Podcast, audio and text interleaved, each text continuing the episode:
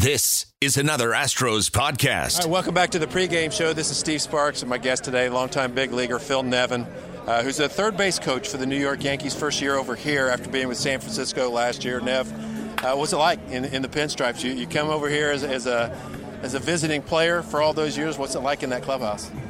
Well, you mentioned the pinstripes. You're supposed to be slimming. I haven't heard anybody say it looks so great in the uniform. But uh, it, it's you know what? It's been awesome. It's it, it is a little bit uh, of a different environment for sure. For sure. Um, you know, you want to talk about the media or anything, but it's just you know the fans. The uh, we sell out these games every day. They follow us everywhere, and it's really really a neat uniform to put on and, and, a, and an organization to be part of. It's, you know, I, I feel blessed to be here for sure we were talking about your skipper, Aaron Boone, first year manager. You said it's been seamless so far.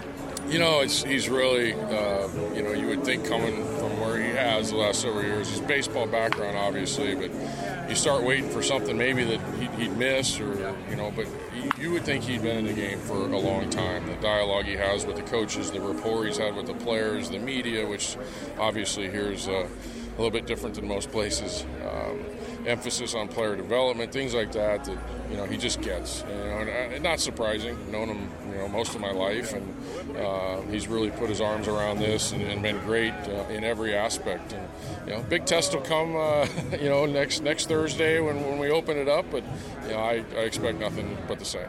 Talking with former Astro Phil Nevin and Phil, uh, you get a chance on the outside looking it in at what the Astros have been able to do the last couple of years. These two teams look like they're probably if not the two best teams in the American League. They're in the discussion. What do you like about the Astros from afar?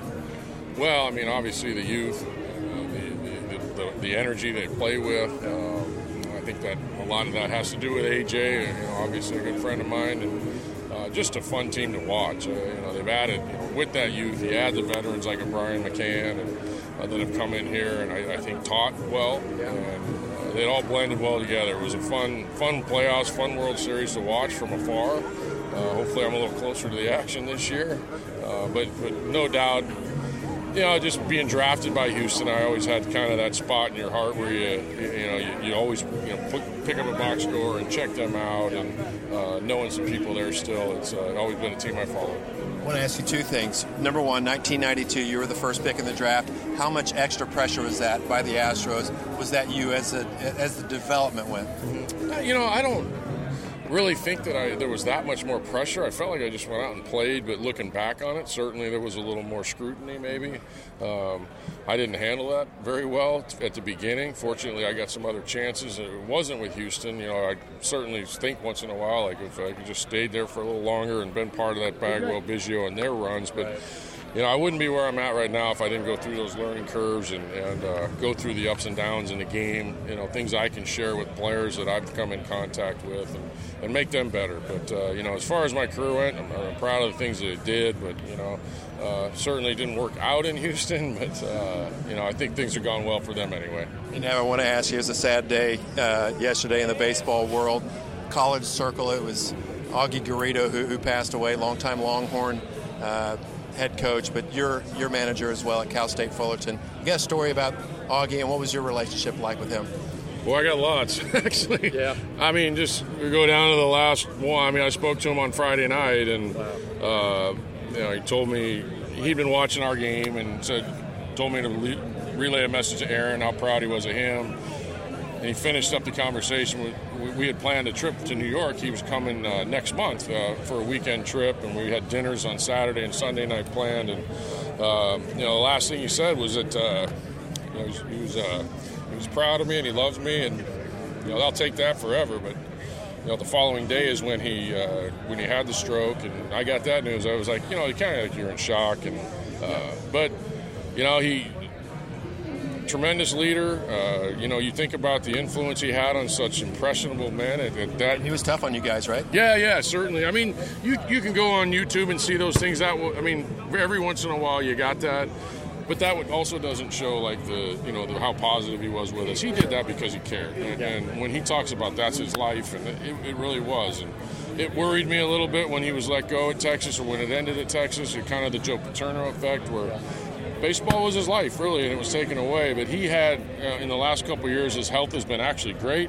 Um, we've enjoyed some special times together, taken some trips together, spent a lot of time in different places, and I mean his health was great. It was just kind of a fluke thing. I mean these things happen. Um, you know, unfortunately, we, but we've lost a, a special man to a lot of people, and I've said it. I said it the other day. You know a college baseball coach, you're, you're the thousands of kids and, and, growing into men at that age, between 18 and 21, impressed with making life decisions.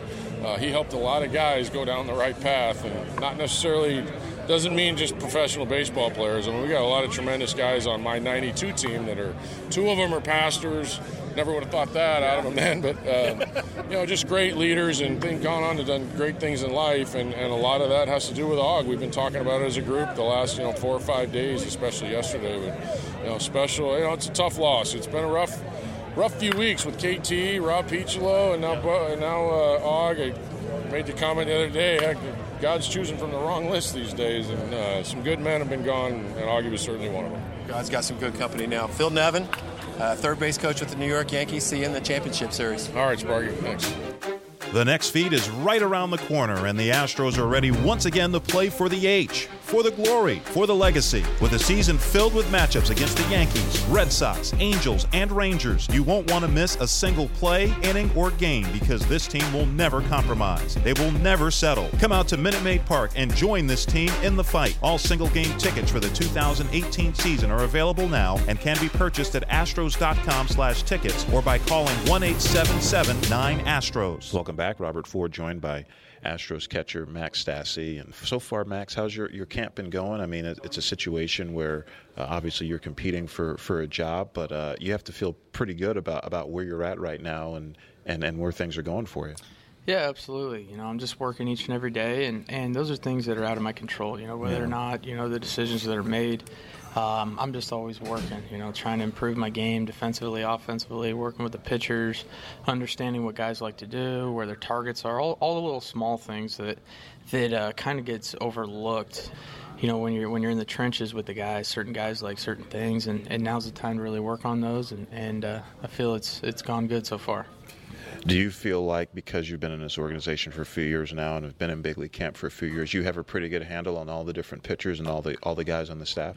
Absolutely, yeah, 100%. You know, it it's nice coming in, you know, familiar with staff and you know yeah. the, the, the bullpen additions that we've had. I mean, it's been awesome with those guys. You know, they've been been awesome as far as the, the, the fact that, that they're able to you know command the ball and pound the strike zone. So it's uh, it's been fun and, and uh, looking forward to, to building building on that with every single pitcher.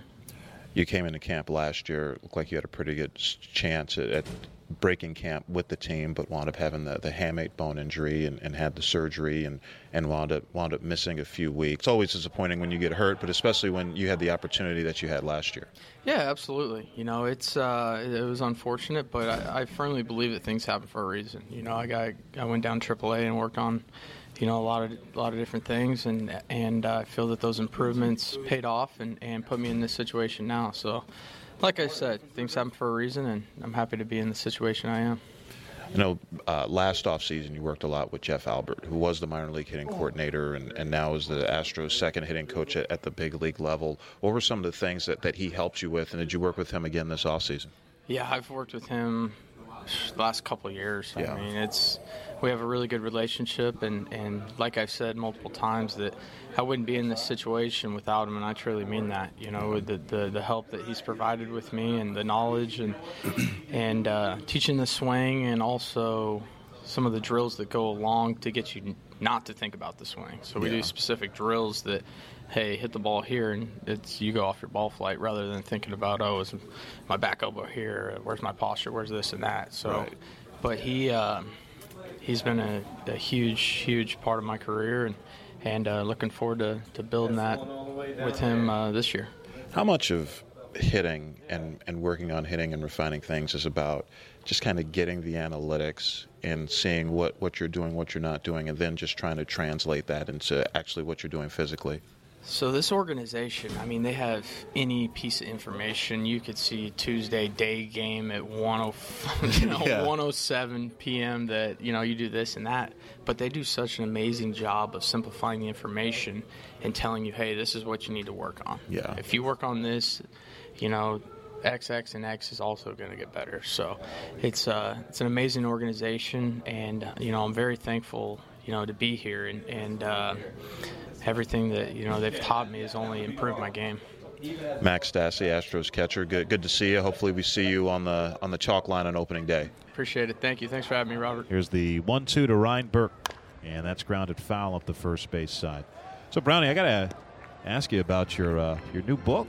Oh, yeah, Houston's team, Houston's title. I have to get you one, Robert. Well, I appreciate it. 2017 World Champion Astros. And all proceeds from that book, they benefit the Astros Foundation, right? Yes, and uh, thank you for that. But uh, you know everything that's in it, of course, without reading it. The one two, that is just inside, two balls and two strikes. So, just for the memories uh, uh-huh. that, that, fans have and, and want to uh, read about again and enjoy again, and uh, and a friend said, "Hey, why don't you put a roster in the back of it so that if somebody has one of these five years from now and is trying to remember who was on that team, they could look back and say, okay." Yeah, so that's Houston's team, Houston's title. Yes. 2017 World Champion Astros, written by the man sitting to my right, Bill Brown. Is that out yet? It's out on Amazon. Your home for the 2017 World Series champions. And the Astros are 2017 World Series champions. The Houston Astros. World Series champions. Radio Network. Who would have ever believed?